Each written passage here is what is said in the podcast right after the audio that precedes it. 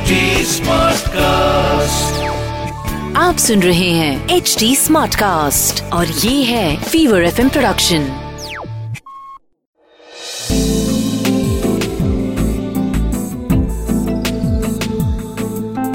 एक अधूरी कहानी। एक अधूरी कहानी कहानी वाला देव के साथ। हॉस्टल में आज रमन का पहला दिन था। दिन भर में जितने भी लोगों ने उसका रूम नंबर पूछा, सबने जवाब सुन के एक ही बात कही, ओह। और बस इसी एक शब्द में ही समझ में आ गया कि कुछ ना कुछ गड़बड़ तो ज़रूर थी। लेकिन दिल में डर ये ज़्यादा था कि सीनियर रैगिंग करेंगे और इस डर के मारे रमन को नींद नहीं आ रही थी। काफ़ी देर हो चुकी थी और ना अभी तक कोई उसे बुलाने आया था रैगिंग के लिए और ना ही बाहर से किसी तरह की कोई आवाज़ आ रही थी। थोड़ा बेचैन सा हो रहा था रमन अब तो। क्या मैं इतना ही मामूली हूँ कि किसी ने मुझे याद ही नहीं रखा? ठीक है, रैगिंग बुरी बात है, लेकिन ये तो अजीब सी बात है ना। रमन जानता था कि वो गलती कर रहा था, लेकिन फिर भी वो अपने कमरे से बाहर निकला देखने के लिए कि आखिर ये हो क्या रहा है, और बाहर निकल के रमन ने जो देखा उसके बाद वापस अपने कमरे में जाने में उसे घबराहट हो रही थी। अब आखिरकार रमन ने अच्छे मार्क्स से क्लास ट्वेल्थ पास किया और अपने गाँव का पहला लड़का था, जिसको इंजीनियरिंग में एडमिशन मिला था। माँ बाप जितना गर्व महसूस कर रहे थे, उतनी ही रमन को खुशी थी कि वो कुछ कर पाएगा ज़िंदगी में। गरीबी और मुश्किलों के दिन बहुरेंगे और घर वालों के लिए गाँव वालों के लिए कुछ कर पाएगा। यही सोच के रमन कॉलेज पहुँचा। हॉस्टल रूम अलॉटमेंट हुआ तो उसे बुला के रूम की चाबी देते हुए वार्डन ने मुँह थोड़ा सा अजीब बनाते हुए कहा, दो बातें याद रखो। पहली ये कि नौ बजे रात को डिनर टाइम होता है, उससे पहले हॉस्टल में ना घुसे तो ना खाना मिलेगा और ना ही अंदर एंट्री और दूसरी बात यह कि कोई भी दिक्कत हो तो अपने कमरे की दरवाजे पे लगी हुई बड़ी सी घंटी को ज़ोर ज़ोर से बजाना और चिल्लाना, रूम नंबर सत्रह, रूम नंबर सत्रह, रूम नंबर सत्रह। रमन को लगा ये शायद रैगिंग से बचने का या किसी और प्रॉब्लम का कोई मदद बुलाने का तरीका होगा। उसने पहला पूरा दिन दोस्त बनाने की कोशिश में बिताया, लेकिन उसका रूम नंबर सुनने के बाद कोई भी उससे दोस्ती करने के मूड में दिख नहीं रहा था। एक लड़के की बात से रमन को थोड़ी घबराहट ही हुई। उसने बताया, यार, मुझे पता तो नहीं पक्का क्या बात है, लेकिन सत्रह नंबर रूम लेने से पहले मुझे मेरे भैया ने मना किया था। पहले तो मुझे ही मिल रहा था ना, लेकिन मेरे मना करने के बाद शायद तुम्हें मिला। शायद तुम ही अकेले एक ऐसे स्टूडेंट हो जिसके रूम में दो नहीं, तुम अकेले हो। रमन, यही सब बातें सोचते सोचते रात को परेशान था कि वैसे ही सीनियर्स आज रैगिंग करेंगे और ऊपर से रूम में भी वो अकेला ही है। ऐसा क्यों? इसका जवाब किसी के पास था नहीं या कोई दे नहीं रहा था। समझ नहीं आ रहा था। रमन के दिमाग में यही चल रहा था कि रूम से बाहर निकले या नहीं। रूम में उसे कोई दिक्कत अभी तक हुई नहीं और ना ही कोई सीनियर या जूनियर आया उसे रैगिंग के लिए बुलाने को। रमन ने सोचा, अब बहुत हुआ, जरा जाके देखा जाए। वो उठा और कमरे का दरवाज़ा खोल के उसने बाहर झांका।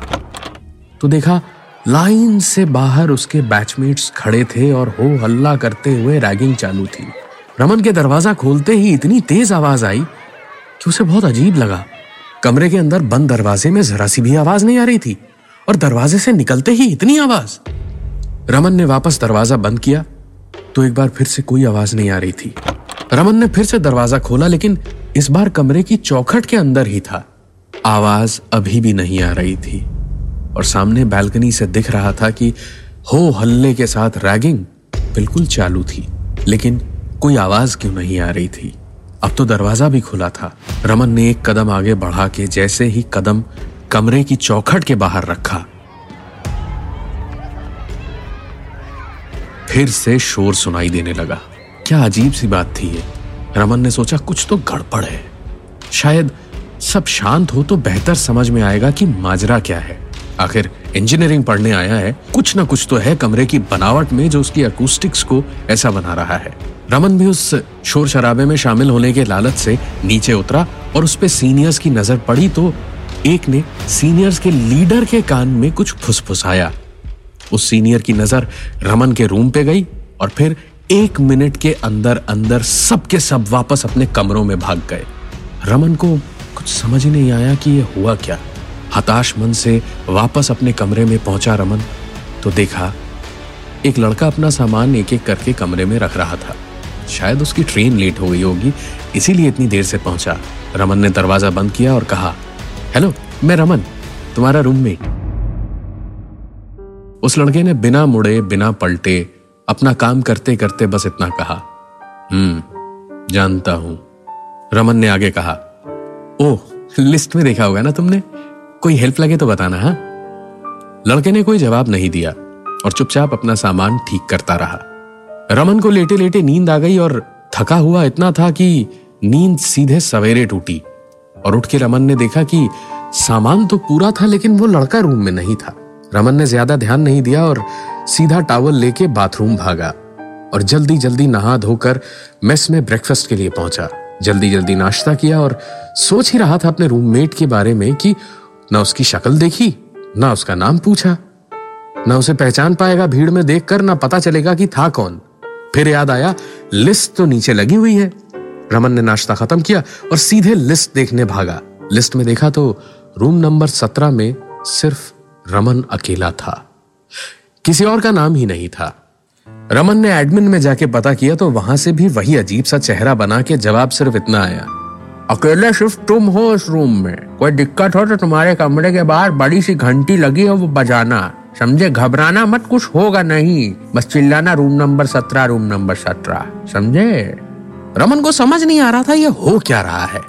उसने क्लास वगैरह खत्म की और क्लास में एक दो लड़कों से उसकी दोस्ती भी हुई, बातचीत भी हुई, लेकिन किसी को उसके रूम के बारे में या रूममेट के बारे में कुछ नहीं पता था। लेकिन सत्रह नंबर में रहना नहीं है, ये सबको किसी न किसी ने पहले से बता रखा था। रमन अब थोड़ा नहीं, काफ़ी ज़्यादा घबराया हुआ था। शाम को वापस अपने कमरे में पहुँचा तो देखा उसका रूममेट कंबल ओढ़े सो रहा था। रमन को अजीब लगा, गर्मी में ऐसे कंबल ओढ़े क्यों कोई सो रहा होगा? रमन ने काफ़ी देर इंतज़ार किया कि वो उठे तो उसका चेहरा देखे, उसका नाम पूछे। बाकी अगर कुछ पता चले तो वो भी पूछे, लेकिन वो लड़का उठा ही नहीं। रमन डिनर के टाइम पे उठा, सोचा रूममेट को पूछे तो उसने कहा, भाई, डिनर टाइम, चलोगे? रूममेट ने वैसे ही सोते सोते कंबल के अंदर से जवाब दिया। मुझे भूख नहीं लगती। तुम जाओ। रमन हंसा और उठकर चल दिया मेस रूम की ओर। वहाँ पहुँच के अपने नए दोस्तों के साथ खाना खाते खाते एक अजीब सी चीज़ देखी उसने। वो और उसके चार दोस्त जहाँ बैठे खाना खा रहे थे, उसके आसपास कोई नहीं था और सब लोग दूर से रमन को बस घूरते जा रहे थे। रमन ने सोचा शायद आज उसकी रैगिंग का प्लान वैन कुछ बना है। अंदर ही अंदर रमन खुश था। एक घबराहट भी थी। कि कहीं कुछ तो गड़बड़ है। डिनर खत्म हुआ एक एक करके उसके नए दोस्त अपने कमरों में चले गए और रमन वापस अपने कमरे में पहुँचा तो देखा उसका रूममेट पंखे से झूल रहा था और उसके शरीर पे एक भी कपड़ा नहीं था, लेकिन जख्मों के निशान भरे पड़े थे। रमन ने तुरंत कमरे के दरवाजे पे लगी वही घंटी ज़ोर ज़ोर से बजानी शुरू की और चिल्लाना शुरू किया। रूम नंबर सत्रह! रूम नंबर सत्रह! रूम नंबर सत्रह! रूम नंबर सत्रह! रूम नंबर सत्रह!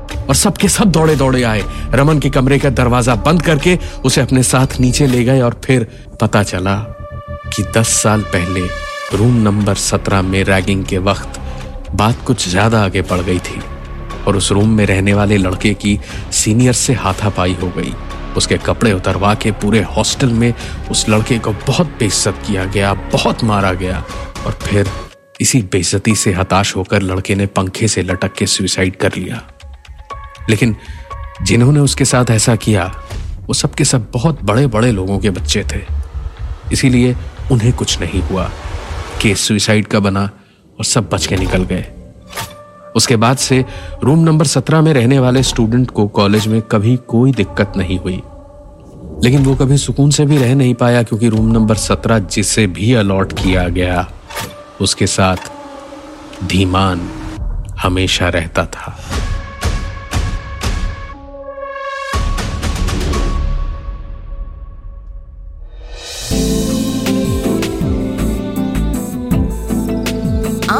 रहे थे। एक अधूरी कहानी।